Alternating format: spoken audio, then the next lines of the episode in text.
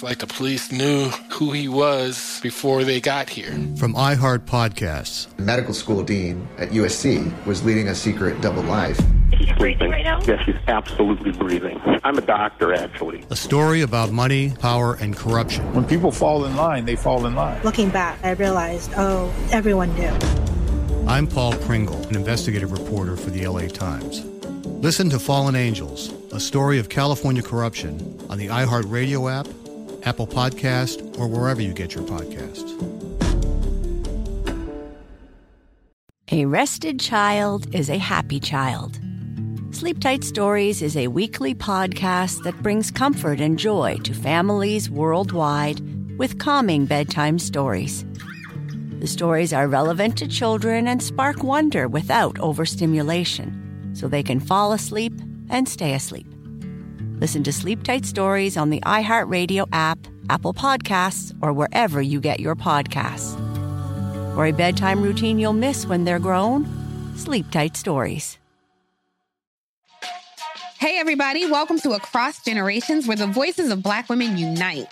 I'm your host, Tiffany Cross. Tiffany Cross. Join me and be a part of sisterhood, friendship, wisdom, and laughter.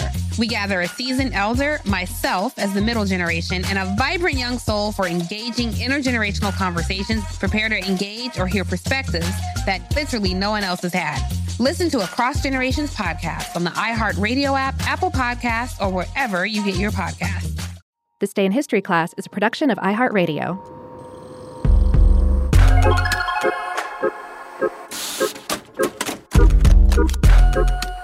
Hello and welcome to This Day in History class, a show that serves up a tall glass of history every day of the week.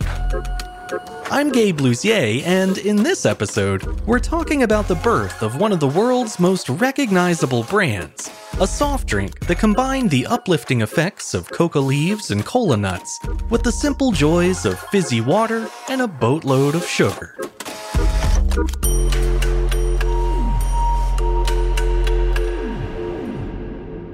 The day was May 8th, 1886. Coca Cola was sold for the first time at a pharmacy in Atlanta, Georgia. Originally billed as a health tonic, the bubbly beverage was sold for a nickel a glass and quickly became one of the most popular drinks at the soda fountain. The inventor of Coca Cola was Dr. John Stith Pemberton. He was born on January 8, 1831, in Knoxville, Georgia. He later studied medicine and pharmacy at a medical college in Macon, and in 1850, at the age of 19, he was licensed to practice herbal medicine. He briefly did so in Rome, Georgia, and other nearby towns, but in 1855, he settled in Columbus and established a wholesale drugstore. Five years later, Pemberton expanded his operation by opening his own research and manufacturing laboratory. There, he began producing his own line of patent medicines. In 1861, the American Civil War began, and Pemberton joined the Confederate Army, eventually rising to the rank of lieutenant colonel. He was badly wounded during the Battle of Columbus in 1865 and soon became addicted to the morphine he used to control his pain. After the war, Pemberton settled in Atlanta and began working on a kind of cure for his addiction. His goal was to produce a pain relieving tonic that was morphine free, and he experimented with lots of different botanicals while trying to perfect the formula. He eventually created a recipe that contained extracts of coca leaf, cola nut, and damiana, an aromatic flower used to make a traditional Mexican liqueur. The resulting concoction was called Pemberton's French Wine Coca, and for the next couple decades, it was the most in demand alcoholic beverage on the market, not just in Atlanta, but throughout the Southeast. Of course, him being a doctor and all, Pemberton didn't market the drink solely on the merits of its taste or its alcoholic content. Instead, he focused on the drink's supposed health benefits, calling it, quote, the most excellent of all tonics, assisting digestion, imparting energy to the organs of respiration, and strengthening the muscular and nervous systems. Whether those claims were true or not, Pemberton's French wine coca continued to do strong business all the way up to 1886, That's the year Atlanta and Fulton County enacted a temperance ban on alcohol, effectively cutting out Pemberton's biggest market. Down but not out, the doctor set to work on producing a new, non alcoholic version of his signature drink. To help perfect the formula, he enlisted the aid of Atlanta drugstore owner Willis Venable. The revised recipe omitted the Damiana leaves and substituted sugar syrup for wine, but the caffeine rich cola nut extract was retained, and so was the coca leaf extract, complete with its trace amounts of pain relieving cocaine. Once the recipe for the base syrup was locked down, Pemberton and Venable mixed a small amount with still water and gave it a taste test. Satisfied with the results, Venable went back for seconds, but that time he accidentally used carbonated water instead. To both men's delight, the carbonated version tasted even better than the original and was more refreshing too. That's when it dawned on the men that the drink might have wider appeal than the average tonic. It could even act as an alternative to kid friendly sodas like ginger ale and root beer. On May 8, 1886, Dr. Pemberton decided to test that theory by taking a jug of his new product over to Jacob's Pharmacy on Peachtree Street. There, the syrup was mixed with soda water, sampled by those present, and promptly deemed delicious. The new soda fountain refreshment was immediately put on sale for 5 cents a glass, and when Pemberton was asked what the drink was called, he dubbed it Coca Cola, a nod to the key ingredients of coca leaf and cola nut extracts. To be clear, though, the name was not his own invention. It was actually coined by Pemberton's bookkeeper, Frank Robinson. He also suggested changing the K in cola to a C, as he thought the symmetry of two C's would look pleasing in advertisements. To show what he meant, Robinson wrote out the name Coca Cola in flowing script letters, and Pemberton liked it so much that he used the handwriting sample as the basis for the product's logo, which is still in use today. Shortly after the drink's debut, the first newspaper ad for Coca Cola appeared in the Atlanta Journal. Then, hand painted oilcloth signs began popping up on store awnings, inviting thirsty passers by to stop in and try a glass for themselves. Surprisingly, though, not all that many people did. In fact, during Coca Cola's first year on the market, only about nine glasses were sold each day. The total sales for that first year added up to just $50, which put Pemberton in the red, as it had cost him over $70 to create and distribute the drink. Although he had a winning product on his hands, Dr. Pemberton never quite figured out how to market it. Unable to fully shake the idea that Coca Cola was a health tonic, he touted it as a way to, quote, cure all nervous afflictions, headache, neuralgia, hysteria, melancholy, etc. But even though soda fountains were often found in drugstores, the younger crowd that hung out there weren't all that interested in medicine. If Pemberton had played up the drink's sweet, unique taste, he may have had better luck. But as things stood, he wasn't making nearly as much money off Coca Cola as he had hoped. If that weren't bad enough, Pemberton was still addicted to morphine, and soon after Coca Cola was introduced, he fell ill with stomach cancer as well. He started selling off portions of his business to pay for his medical care and his costly addiction.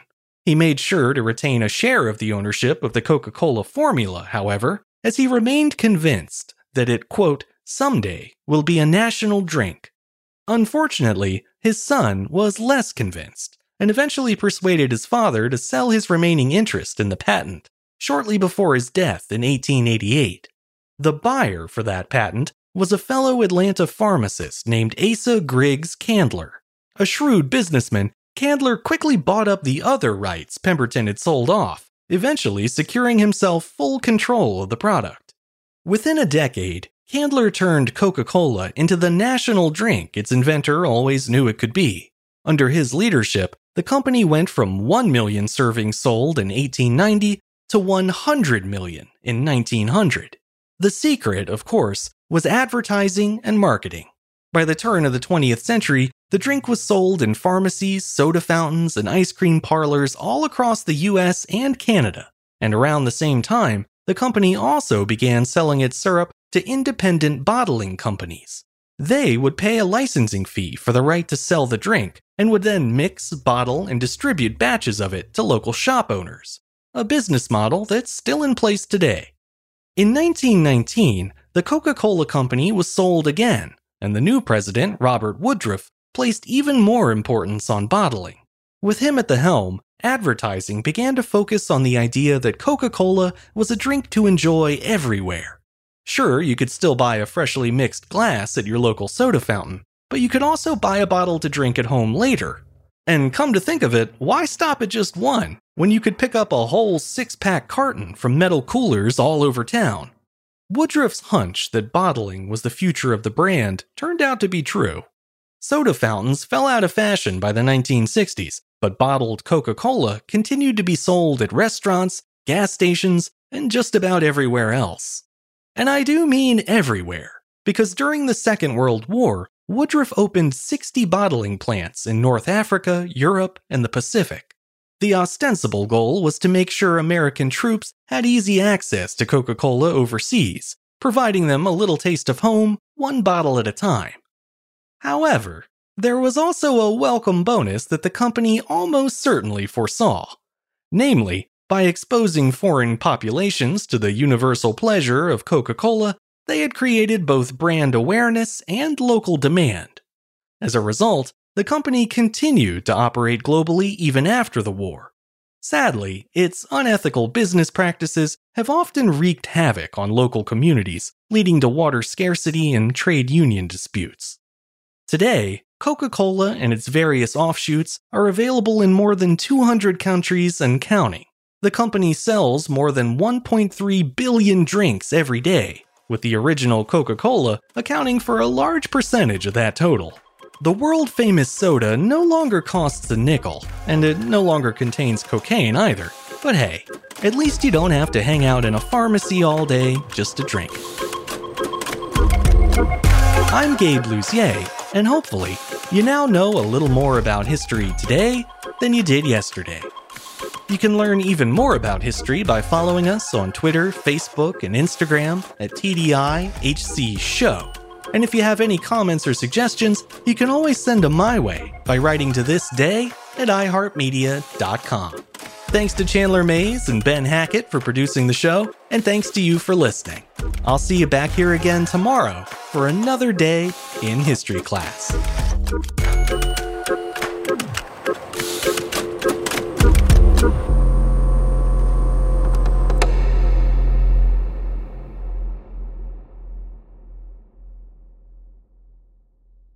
Imagine you ask two people the same seven questions. I'm Minnie Driver, and this was the idea I set out to explore in my podcast, Minnie Questions. This year, we bring a whole new group of guests to answer the same seven questions, including Courteney Cox, Rob Delaney, Liz Phair, and many, many more.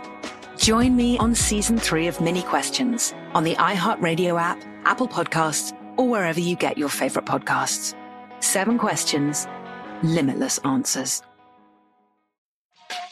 Hey, everybody, welcome to Across Generations, where the voices of Black women unite. I'm your host, Tiffany Cross. Tiffany Cross. Join me and be a part of sisterhood, friendship, wisdom, and laughter. We gather a seasoned elder, myself as the middle generation, and a vibrant young soul for engaging intergenerational conversations. Prepare to engage or hear perspectives that literally no one else has had. Listen to Across Generations podcast on the iHeartRadio app, Apple Podcasts, or wherever you get your podcasts. It's like the police knew who he was before they got here. From iHeart Podcasts. The medical school dean at USC was leading a secret double life. She's breathing right now? Yes, she's absolutely breathing. I'm a doctor, actually. A story about money, power, and corruption. When people fall in line, they fall in line. Looking back, I realized, oh, everyone knew.